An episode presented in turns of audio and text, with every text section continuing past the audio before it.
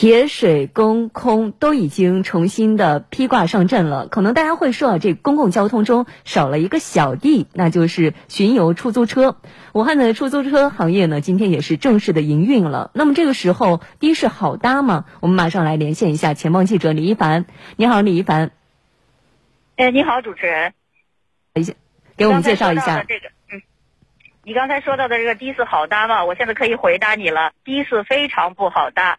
呃，可以这么说吧，大约我是七点三十五分到达我们小区门口，在这个武汉经济技术开发区附近，呃，我大约站了有十五分钟到二十分钟的时间，在街上只看到了一台出租车通过，然后现在呢，我已经搭上了这个东风出行的这个车，前往武汉关。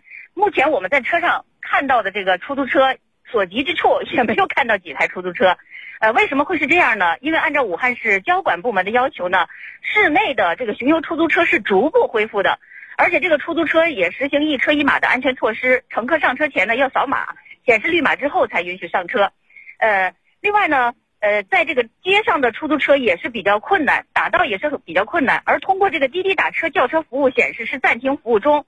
我们从武汉市交管部门了解到呢，从四月八号开始。武汉市一共是恢复的这个交通有多少条啊？是公共交通，也就是我们所说的公交车是三百四十六条，呃，占这个总量的百分之七十左右。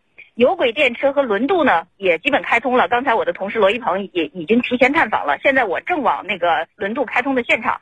而且这个长途汽车班车也在逐步恢复。我指的是省内的，省际的这个客运班车是暂时不归呃不不恢复的。呃，大体的这个交通情况就是这样。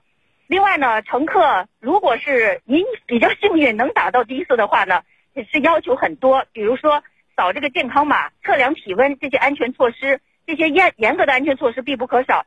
我们在这个了解到呢，有些出租车的司机还配备了相关的这个消毒产品，呃，提醒乘客戴口罩啊，这样呢就方便乘客在室内使用。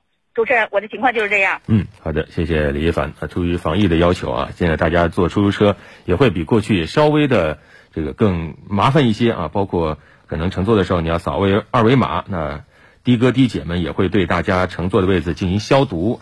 同时呢，呃，在全程可能会采取开窗通风啊，也希望大家能够配合。